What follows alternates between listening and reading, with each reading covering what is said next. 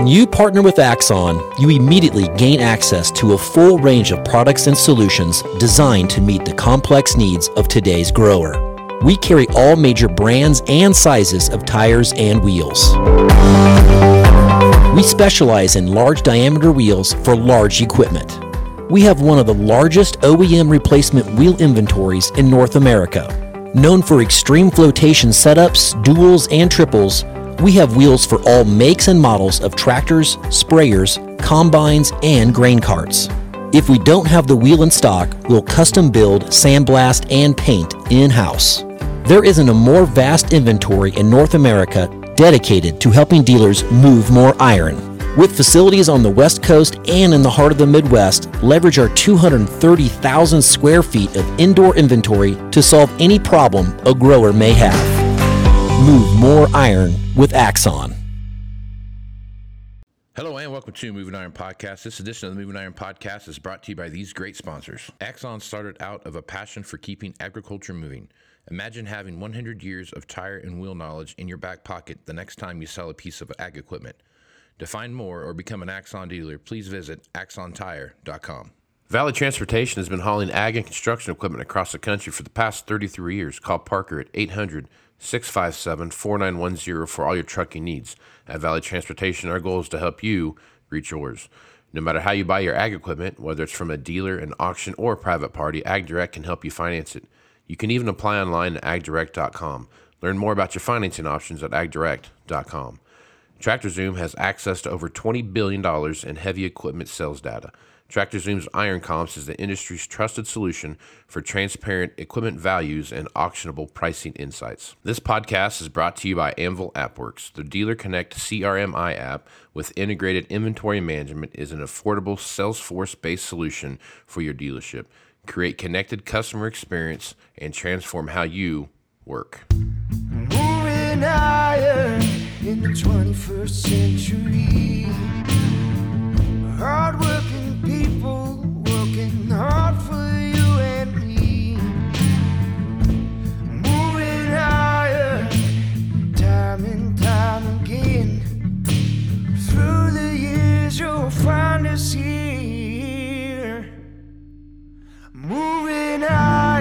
Hello and welcome to Moving Iron Podcast Markets with Shawn Hackett. Shawn Hackett is with Hackett Financial out of Boca Raton, Florida. He's asked us to come on and talk about what's happening in the marketplace. So, Shawn, how you doing, bud? I'm doing good. Getting a little more uh, sinus cold, but I'm feeling a little better today. So at least I have Yeah. a voice. A couple days ago, there was not much happening with that. So Yeah, that would have been a hard time to have a podcast where we talk about things if you couldn't talk. yeah, I don't know sign language that well. I know there's a couple couple gestures that I know pretty well, but other than that, that's that's about it. So yeah. there's a uh, big weather change coming our way, Shawn. We're talking about a complete reversal here. You sent a report out um, earlier in the week about the MJO, and you lost me after that. But uh, basically, the long the long and short of it is there's a there's a stationary kind of I don't know front's the right word or what what the right word to say there is, but moving in over some of these driest areas where they could see some significant rainfall over the next five to ten days. Yeah, the Madden-Julian oscillation, the MJO, we talk about it all the time in our reports and uh, talk about your program a lot. It's a Yep. it's a it's an area of convection that kind of rotates around the tropics, um, and it's usually it keeps moving. It it it it's it kind of just keeps moving.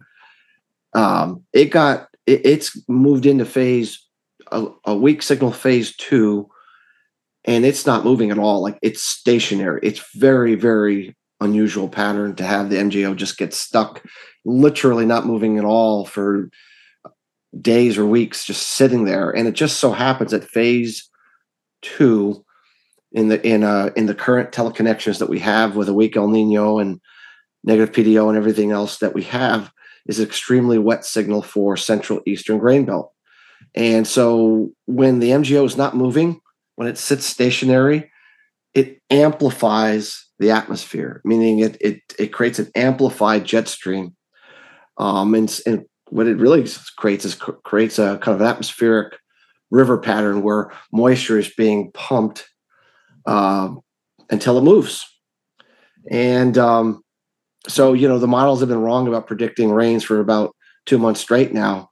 but I think they're right about this one. Sometimes they get it right. And I, you know, a week ago we warned about a big setback in grains. We suggested corn could could potentially uh, move down to five and a half or lower based upon quarter end, month end, the USDA reports being bearish, and this change in the weather pattern. Um, and that has played out. And it's possible we actually could have some significant localized flooding where you get these pockets of thunder showers that pr- put five or six inches in certain areas where you've had bone dry ground gets just five or six inches of rain in a very short period of time. So obviously, um, rain makes grain. Uh, the weather market's over, and um, you know there'll be a lot of debate for a long time about the damage that's been done or not done, or it's irreversible or it is reversible. And but at the end of the day, the market's going to trade rain makes grain, um, and they will only change that view um, until the weather pattern changes again. Which for two, if we get two this ten to fourteen day period of rain, it'd be too late to turn it around for corn pollination. Meaning corn pollination will work out good, but you know obviously soybean weather in August we'd have to look at. But um, the market won't change their view about rain makes grain for corn until the USDA at some point in future USDA reports, whether it's the August, September, or October report, says, "Oh, the yields are way you know way worse than we expected." So, you know that pretty much is uh is um you know putting a bearish slant, and so the way we're looking at it now, with these rains highly likely to now occur, it you know grains are going to be under pressure into mid late July, the way it seems to me, and at that point, I think the weather pattern could back off. Meaning, I just the MJO is not likely going to sit in phase two stagnant for more than a few weeks. Um, and they'll start to move again. So then once it moves again, the pattern will sh- change again. And it's possible we go back to a, to a dry pattern and maybe a hot pattern. And if the market gets excited that maybe August could be hot and dry, maybe this is a, you know, the soybean could get catch a wave and then the corn market could have a bounce because of soybeans getting worried about weather. So I kind of feel mid late July is our next shot at some kind of a turning point or relief rally or something of that nature. Until then, it's pretty all pretty awfully hard to get anything more than short-term technical bounces unless the USDA reports out tomorrow, which is the planting intentions report. Or uh, not intentions, the uh, the the planting report of what the farmers actually planted, and the quarterly grain stocks report, which the USDA says what they think is actually sitting out there. Surprise to the bullish side, which I'm not anticipating. So, all right, just just so we can all learn something today. What's the difference between MJO phase one and MJO phase two? The location of the convection in the in the tropics. So it, it's just so so phase one, phase two, phase three. You know, it's just where is this where it's at? Okay, as, as where it's at. Okay, and certain phases mean certain things in different regions of the country. So, you know, phase two is wet for the US, but it's dry for you know somewhere else it, it's not like it means it's it, so you have to know the mjo and it's not the same for every time of the year. So uh, phase two being wet for the us in july doesn't mean phase two is wet for the us in december. It can be completely opposite. Different teleconnections based on the time of the year um, where but for july which is what we care about phase two is an extremely wet pattern we showed a chart of weak phase two um, mjo um, moisture pattern, and it just it, it's the his, history of that shows a lot of. And, and and normally it wouldn't be a problem if it goes in and out of phase two. You get a little bit of rain, but it's it's stuck.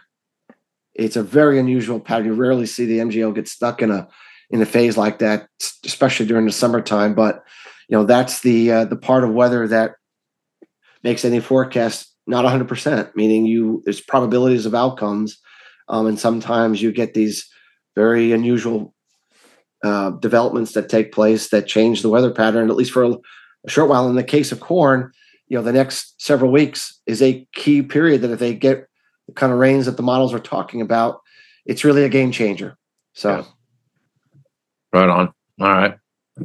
So, when you're looking at, I mean, I guess we've talked about this quite a bit, and up until now, we've you've been pretty pretty well sure that we're going to see this drought. And you've actually talked about something similar to this happening, where hey, you know what? It was hot and dry coming up till June, and then July we got the right amount of temperature and the right amount of water, and August turned off dry, and we you know ended up making close, not necessarily a trend line yield, but it was off maybe a bushel or two off the average. Do you feel like that's what we're seeing right now, Shawn? If we get the kind of rains that I'm pretty, I you know, like I said, you have to know when the models are right. Right. You know, I I, I badmouth the models a lot because they're wrong. So they're so bad, but you also have to know when they're right. I think they're right. You know, and I've been saying they're wrong for two months, but from my work, they're right. We're going to get a lot of rain where where it counts. And that kind of rain, even if it turned off dry for the back half of July, won't matter. Like there's enough rain, pollination is going to be fine. So, so what does that mean? It means that a wet July from a warm June means that you know crop potential is going to be okay, but not great. Meaning it's not going to be top end or above trend, but it doesn't mean it means the crop the uh, the major crop problem like 2012 or 88 or 83 56 it's not it's not possible now. Now it's just a question of you know is it 172 is it 175 you know and the of course weather still matters by the way. So this this rain's going to come for the next two weeks and it's going to do what it's going to do but we still have a lot of weather for the back half and then you got grain fill and there's a lot of things that determine what the final yield is and we you know we're, we're we don't know what august weather is going to be but I believe if this rain event delivers, a major crop problem is now virtually impossible to occur. We can have a short a crop, you know, uh, an okay crop, meaning below trend, but probably, you know, I'm not expecting anything dramatically below trend. And in an environment where our demand picture is pretty weak, meaning our you know our yeah. hog industry is under pressure the dairy industry is under pressure we don't have any cattle uh, we don't have any heads of cattle to feed we're still dealing with african swine fever in china and and that still hasn't you know that's that's that still is you know going to you know not going to endear them to want to buy feed until later in the years we've talked about on your show um you know, energy prices being under pressure you know that means that we don't need a great crop we just need an okay crop and an okay crop means we're going to have enough corn and we're going to have added extra supplies. Our ending stocks are going to go up, and and that's it. So, you know, that's you know that's that's the importance of you know why June is a setup month. We, we've talked about this before. Yeah. Not the game. It's not the main show. The main show is July always. And by the way, I don't wish back crops on any pr- producer at all. I know I don't sit here cheerleading a major drought um, I thought we had an elevated risk. We certainly had the, the arguably the second driest, and in some places the driest May June since the Dust Bowl. But we're gonna we are going to pull a rabbit out of the hat just in time in the main show to turn it around. And that sometimes happens, and that's what appears to be happening here. And I really do think the models are correct on this. So, yeah. All right. So we're looking at some significant decrease in prices. I mean, we're talking. Well, we've already, you know, we were up there about six thirty, yeah. and we yeah. already dropped a dollar. And so our recommendation from a week ago that we could see a significant setback, you know, has already occurred. But you know, it it it certainly means there's more downside to come. Now, of course, uh, I don't know what the USDA is going to say tomorrow. Casey, you know how this works. You could get short covering. You could get a short term rally. We don't know what August weather is going to be. It doesn't mean it's straight down from here, but unless you know, August turns hot and dry to excite the soybean market, which then excites the corn market, you know, the trend is going to be down. Um, you know, in, into the into the harvest window, and um, and so a producer wants to be looking at selling any rally at all that comes along right. from here because remember the El Nino pattern now for South America and for the U.S. is next year, meaning the above trend line yield crops, the big crops, the you know that's next year. So you know unless there's a geopolitical uh, situation that overrides weather factors, you know this the trend is going to be down, and the major low is for sp- uh, summer fall of 24. Um, and so you you want to be a seller of every rally that you get that you get your hands on from here. So, right on. okay. All right, Shawn. That's uh that that really is a it's a complete 180 from what we've been talking about. And like you said, this is that perfect example what you're talking about. This does happen the way the models are predicting and what you're seeing out there, then this will be from a, uh, catastrophic failure to a, a ho hum um, you know a, a, an opportunity, I guess, where we're going to see not trend line like you talked about, but it's going to be it's going to be a decent crop, and that, that's going to have uh, good enough in, yeah. in, in, a, in a weak demand environment. Good enough. Now, yeah. if you had you know when we had a, a crop that was okay but not great a few years back when demand was ripping, it creates a huge bull market. So you have to know right. the environment that you're in. It's very very important.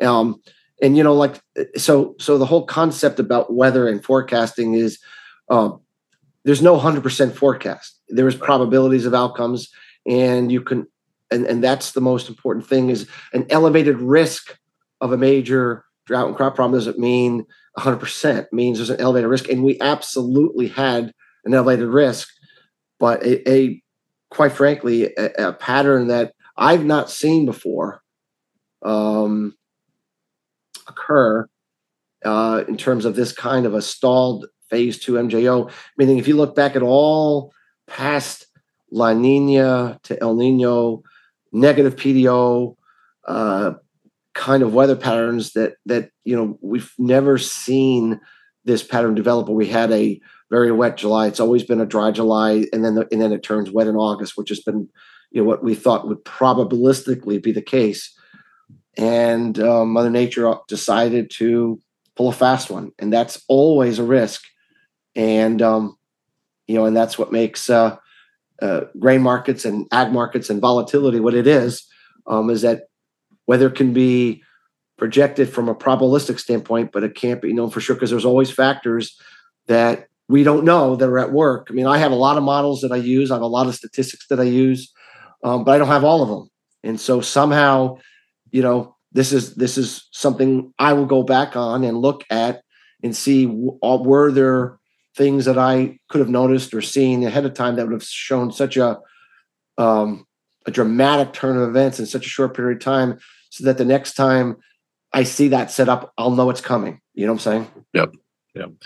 Well, you've talked about weather volatility moving into this uh, you know lower sun sunspot phases and those kind of things and we're seeing that we saw it all winter we saw it and we're starting to see it all summer here so it's uh you're, you're uh yeah you know and, and, coming true so so you know if someone asked me now you know what so so Shawn if this um if this stagnant mjo pattern were to persist um i could foresee i'm not forecasting this because i don't you know but i could foresee the possibility of flooding being a market mover later in the month, meaning the market's going to oh, trade rain yeah. in in the mid July. But let's just let's just let's just say that this MJO stays stuck, and this atmospheric river, like we saw in California over the winter, you know that the atmospheric river just did something. Let's just say that this MJO gets stuck, and we keep seeing this, you know, inches and inches and inches over arid, dry soil.